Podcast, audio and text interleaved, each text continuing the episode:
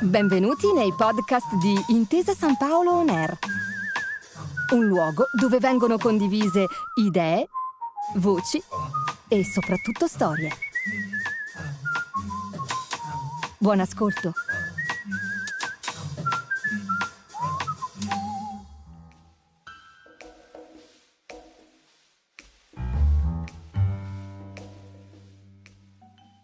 Vanunu M, rapito a Roma, Italia il 39-86, arrivato a Roma con il volo BA 504. Inizia così, con una mano schiacciata contro i vetri di un pulmino, la storia di Mordecai Vanunu, tecnico nucleare israeliano che fino al 1984 lavorava nella centrale nucleare di Dimona, sul limite settentrionale del deserto del Negev. Sono Gabriele Carrer, sono un giornalista rapito dall'intelligence. Alt, vi rassicuro, non sono stato rapito dai servizi segreti. Sono stato rapito, catturato e affascinato dal mondo dello spionaggio. Questo è 00 Podcast, un podcast di formiche.net, in collaborazione con Intesa San Paolo. Per raccontare la storia di Banunu, nato in Marocco da una famiglia ebraica ortodossa di Marrakesh ed emigrato in Israele con i parenti nel 1963, bisogna partire dalla sua vita da giovane adulto negli anni 70. Allora frequenta gli ambienti della sinistra radicale con il fratello Meir e si allontana dal padre, un rabbino che sognava per il figlio un'esistenza da religioso ortodosso. Quel ragazzo invece ha scelto di diventare un attivista contro la guerra e per i diritti dei palestinesi e degli arabo-israeliani critica la società israeliana accusando gli ebrei askenaziti, quelli cioè di origine europea, di discriminare gli ebrei mizrahi, cioè quelli originari del Medio Oriente e del Maghreb. Un'accusa che forse è legata al suo sentirsi discriminato lui, ebreo mizrahi, sul posto di lavoro. È un posto di lavoro che non è niente affatto comune, come detto è la centrale di Dimona, che ufficialmente doveva soltanto essere il luogo di produzione di energia nucleare a scopo civile, in realtà Vanunu, quando inizia a lavorare a Dimona, scopre qualcosa di insopportabile per lui. Quella centrale serviva per realizzare, con l'aiuto della Francia, il programma nucleare israeliano. Così, spinto anche da un clima di lavoro che non gli piaceva affatto, reintegrato soltanto grazie al sindacato dopo un licenziamento di massa dei lavoratori a causa dei tagli del governo, decide di entrare nella centrale con una macchina fotografica Pentax. Scatta 57 foto del Macon 2 complesso sotterraneo della centrale dove vengono prodotti annualmente una quarantina di chilogrammi di plutonio. Lascia il lavoro il 27 ottobre del 1985 a causa, raccontato, dei ripetuti tentativi dei suoi superiori di dimensionarlo. In mano ha una liquidazione di 7.500 dollari circa e una lettera di referenze. Ah, e ovviamente ha in mano anche quelle 57 foto. Dopo aver lasciato il lavoro, inizia a partecipare alle riunioni del Partito Comunista Israeliano però non dura molto, è deluso dal livello delle discussioni. Allora accompagna la fidanzata di allora, Juicy Zimmet, una donna americana che lavorava come ostetrica in un ospedale israeliano, in tour nel paese. Poi zaino in spalla parte per l'estremo oriente. Il 19 gennaio del 1986 lascia Israele per la Grecia con una nave da Haifa ad Atene Dopo aver trascorso alcuni giorni nella capitale greca, vola in Thailandia, destinazione Bangkok, passando per Mosca. In Thailandia visita il Triangolo d'Oro, prova l'oppio ma anche l'ashish. Poi vola in Myanmar, in Nepal e ancora in Thailandia, da lì in Australia. Finalmente trova il suo posto, decide di stabilirsi definitivamente a Sydney e dopo circa 10 giorni da turista trova lavoro come lavapiatti in un hotel e poi in un ristorante greco. In pochi mesi ottiene una licenza di tassista e decide nel luglio del 1986 di convertirsi al cristianesimo. Si battezza alla Chiesa Anglicana d'Australia con il nome di John Crossman. Durante il suo soggiorno in Australia incontra un giornalista colombiano, Oscar Guerrero. Lo convince a vendere la sua storia e le sue fotografie. Prima prova con il settimanale Newsweek, ma fallisce. Poi avvicina il Times di Londra e ce la fa Pochi giorni e il giornalista Peter Human intervista Van Uno. È qui che inizia la spy story.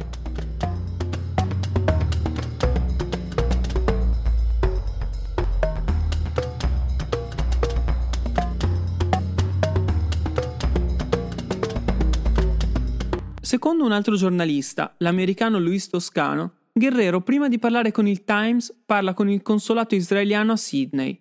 È l'agosto del 1986. Offre aiuto per rintracciare quello che definisce un traditore in cambio di denaro. Incontra un ufficiale dell'intelligence israeliana di base in Australia. Il suo nome è Avi Kliman. L'ufficiale però inizialmente non gli dà gran peso. Annota il nome e il numero di passaporto di Vanuno. Poi però i due si rivedono e Guerrero allora sfodera il suo asso nella manica. Quattro delle dodici fotografie che Vanuno gli aveva lasciato.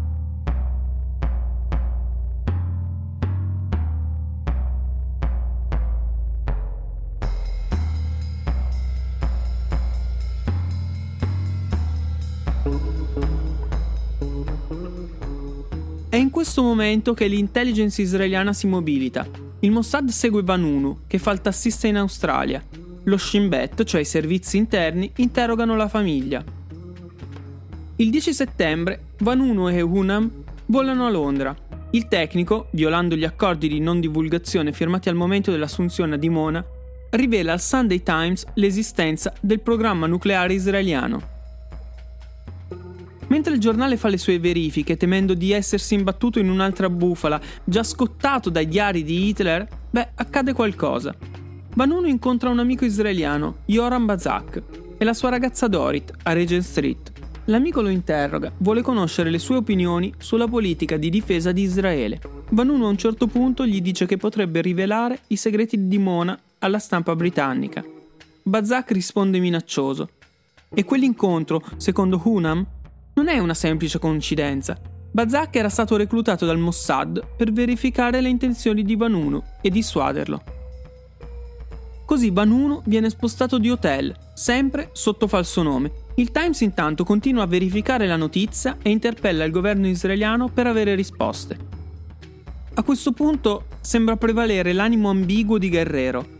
L'uomo si spazientisce, vuole i suoi soldi, li vuole subito, e allora, nonostante le rassicurazioni del Times, decide di vendere la sua storia a un altro giornale, il Mirror, che è di proprietà di Robert Maxwell, uomo considerato vicino al Mossad. E qualche giorno dopo sul Mirror esce un articolo che alcuni hanno definito un depistaggio. È il 29 settembre. Il pezzo sminuisce di fatto la testimonianza di Vanuno, il titolo è eloquente, Lo strano caso di Israele e del truffatore nucleare. Soltanto la domenica dopo, il Times pubblica l'intera storia e l'apertura del giornale ed è una notizia di peso internazionale. Rivelazione: i segreti dell'arsenale nucleare di Israele. Intanto però, Vanunu è sparito. Due giorni dopo la pubblicazione del Mirror, Vanunu si prende una vacanza romana con Cindy, la sua nuova fiamma. Ma Cindy è un agente del Mossad. Cheryl Bentov, protagonista di quella che nello spionaggio si chiama Trappola al miele il governo israeliano ha deciso di arrestare Vanunu, ma non vuole rovinare i suoi buoni rapporti con il primo ministro britannico Margaret Thatcher e neppure vuole rischiare il confronto con l'intelligence britannica. Così decide che serve un'esca, serve un'esca per portare Vanunu fuori dal territorio britannico di sua spontanea volontà. Allora il Mossad studia quell'uomo e capisce una cosa. È solo e vuole compagnia femminile. È così che a Londra entra in scena Cindy. Ma l'operazione è più ampia. Nel Mediterraneo si muove qualcosa.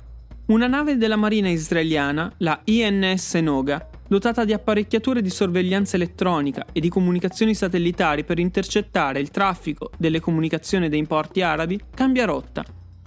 Si stava dirigendo da Antalya in Turchia verso Haifa, ma il capitano riceve un ordine cambiare rotta per l'Italia, al largo della costa di La Spezia, fuori dal porto, in acque internazionali. Una volta a Roma, Vanuno e Bentov prendono un taxi, diretti verso un appartamento nella periferia romana. Lì, tre agenti del Mossad li aspettano, drogano Vanuno e quella stessa notte partono con un furgone bianco fino al molo di La Spezia, dove si imbarcano su un motoscafo che era lì ad attenderli raggiungono la Noga, dove nel frattempo l'equipaggio è stato riunito in sala comune, porte chiuse a chiave, mentre Vanunu e gli agenti del Mossad salgono a bordo. Durante il viaggio, Vanunu è in una cabina isolata, soltanto gli agenti del Mossad lo incontrano, lo interrogano e lo sorvegliano a turno. Il 7 ottobre, cioè due giorni dopo le rivelazioni del Times, Vanunu scende dalla nave e arriva in Israele, detenuto in una prigione gestita dallo Shin Bet. Soltanto il 9 novembre, dopo settimane di speculazioni della stampa internazionale, il governo israeliano conferma di avere Vanunu prigioniero. La condanna arriva poi nel 1988, dopo un processo con i media tenuti alla larga e il simbolo di quella mano sul finestrino del pulmino che porta Vanunu dall'aula del tribunale al carcere. 18 anni scontati ad Askelon, 11 dei quali in completo isolamento e, secondo la sua testimonianza, sottoposto a torture psicologiche e trattamenti inumani. Vanunu è uscito dal carcere il 21 aprile del 2004. Non ha mai potuto lasciare Israele, le autorità lo ritengono una minaccia. Lui ogni primo giorno del mese pubblica sui social un selfie e un messaggio quasi sempre uguale. Continuerò a lottare per la mia libertà, dice. Ecco cosa scriveva nel novembre del 2021 il manifesto, raccontando la vita di oggi di Vanunu. Dal 2004 il tecnico nucleare vive a Gerusalemme Est, la zona palestinese della città. Fino a qualche tempo fa lo si poteva scorgere nel bel giardino di un piccolo hotel palestinese o in una nota libreria di via Salah Edin a sorseggiare un caffè. Ora è quasi introvabile e comunque per un giornalista straniero intervistarlo vorrebbe dire l'espulsione da Israele.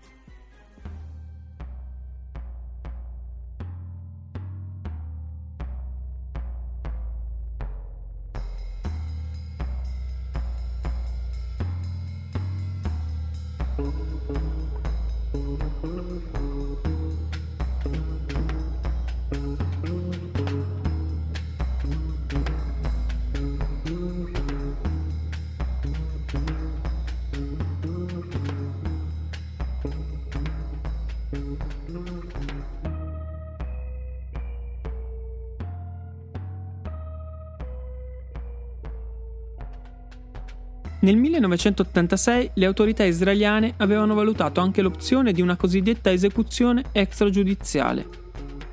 L'ha raccontato nel 2004, poche settimane prima che Vanun uscisse dal carcere, l'ex direttore del Mossad, Shabtai Shavit, alla Reuters. Ma ha aggiunto, gli ebrei non lo fanno ad altri ebrei. Alla fine, come abbiamo visto, Israele ha deciso di rapire Vanunu e processarlo. Ma su questa vicenda rimangono ancora diversi interrogativi aperti. Ne voglio prendere due. Il primo, perché a Roma? Abbiamo visto perché non a Londra, ma perché a Roma? Forse perché anche dopo la crisi di Sigonella Israele auspicava che l'Italia non intervenisse, e così in effetti fu. Il secondo, Vanunu è stato usato da Israele? Beh, quest'ipotesi molto interessante è al cuore del libro Triple Cross di Luis Toscano. Che Israele possieda capacità nucleari era al tempo uno dei grandi non segreti del Medio Oriente le autorità dicevano Israele non sarà mai il primo a introdurre armi nucleari in Medio Oriente. Ecco, quello era un modo molto intelligente per creare un cosiddetto deterrente nucleare ed era incredibilmente efficace. È possibile dunque, questa è la tesi di Toscano, che Israele abbia deciso di utilizzare le rivelazioni di Vanunu a proprio vantaggio. Secondo il giornalista la decisione è stata presa da Shimon Peres, allora primo ministro. Perché non permettere a Vanunu di raccontare la sua storia alla stampa internazionale e poi arrestarlo? Il governo l'avrebbe bollato ovviamente come bugiardo, ma la credibilità del deterrente nucleare di Israele ne sarebbe uscita soltanto rafforzata. E così è stato. Ecco cosa scrive Toscano sarebbe essenzialmente un'altra fuga di notizie, questa volta pensata per avvertire il mondo arabo di quanto avanzato e potente sia diventato l'arsenale israeliano. Di questa ipotesi ho parlato anche con alcuni ufficiali dell'intelligence italiana operativi allora, e nessuno di loro ha avuto dubbi nel valutare quella come la soluzione più efficace ed efficiente per Israele.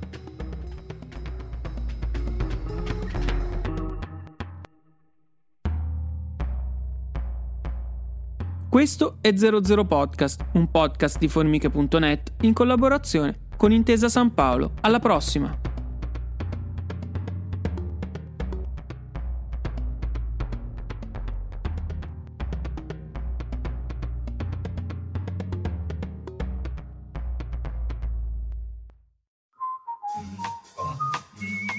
Grazie per aver ascoltato i podcast di Intesa San Paolo On Air. Al prossimo episodio.